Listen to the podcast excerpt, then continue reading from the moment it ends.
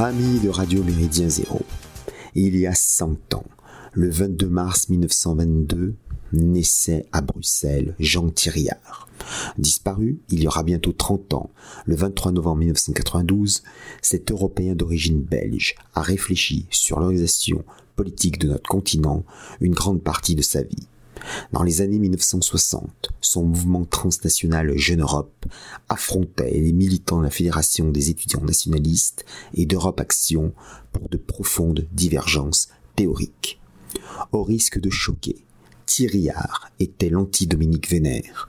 Si l'auteur d'Histoire et Tradition des Européens versait dans le romantisme politique, Thiriard agissait, lui, en réaliste pragmatique, porteur d'un projet géopolitique total très ambitieux. Le public francophone redécouvre peu à peu cette figure quelque peu effacée dont les idées ont marqué Guillaume Faye, Jean Parvolesco et Alexandre Bouguier. D'ailleurs, trois mois avant de mourir, Jean Thiriard s'était rendu en Russie du 16 au 24 août 1992. Il y rencontra les principales figures de l'opposition nationale patriotique, Sergei Babourine, le journaliste Alexandre Proranov, le responsable communiste Gennady Zyuganov, ou le fameux colonel noir de nationalité lettonne Viktor Alksnis, partisan du soviétisme. Longtemps seul disponible, son ouvrage, assez daté, un empire de 400 millions d'hommes, l'Europe, la naissance d'une nation au départ d'un parti historique, est réédité en 2007 chez Avatar dans la collection Heartland. D'autres livres de et sur Thiriard sont maintenant parus. Signalons d'abord l'excellent Thiriard de Yannick Sauveur dans la collection Qui suis-je chez Pardès en 2016. Mentionnons aussi la sortie en 2018 aux éditions Ars Magna de deux recueils d'articles, de témoignages et d'études, Le prophète de la Grande Europe Jean Thiriard et L'Empire qui viendra. Enfin, parurent cette même année, chez deux éditeurs différents, Ars Magna et les éditions de la plus grande Europe, un essai inédit rédigé en 1983-1984 à l'heure de la guerre froide, l'empire euro-soviétique de Vladivostok à Dublin, à l'initiative respective et concurrente de Christian Bouchet et de Yannick Sauveur. En dépit de cette relative abondance éditoriale, la pensée de Jean Thiriard reste méconnue. Il faut avouer qu'elle ne se range pas facilement dans une case politicienne quelconque. Contempteur constant de l'horreur états-unienne, Jean Thiriard, en lecteur assidu de Machiavel et de Vilfredo Pareto, comprend, dès la perte du Congo belge, pour lequel il s'était investi au sein du comité d'action et de défense des Belges d'Afrique, puis du mouvement d'action civique, l'inanité du nationalisme belge. Il se prononce très tôt en faveur de l'unité intégrale du continent européen.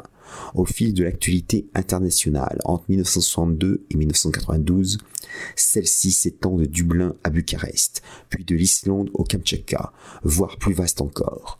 Dans les dernières années de sa vie, quand Jean Thiriard collabore à la revue Nationalisme et République de Michel Schneider, qui appelle à voter oui au référendum sur le traité de Maastricht, il envisage un ensemble géopolitique unifié englobant l'Europe, toute l'URSS, la Turquie, la Grande Syrie, Liban, Syrie, Israël, Palestine, Jordanie, ainsi que l'Égypte et le Maghreb.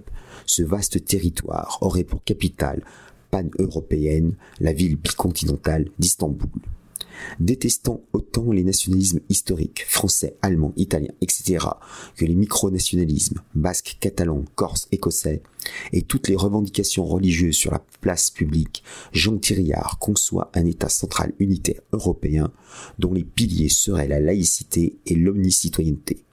Il y a du Mustapha Kemal Atatürk en lui, L'appartenance à la très grande Europe ne reposerait pas sur l'identité ethnique, la spiritualité, l'histoire ou la langue, mais sur la valeur politique et territoriale d'un nouveau civisme. Ainsi, quel que soit son lieu de naissance dans cet État tricontinental, le citoyen pan-européen s'estimerait partout chez lui, dans cette ère particulière qui prend la forme d'un État-nation continental et républicain.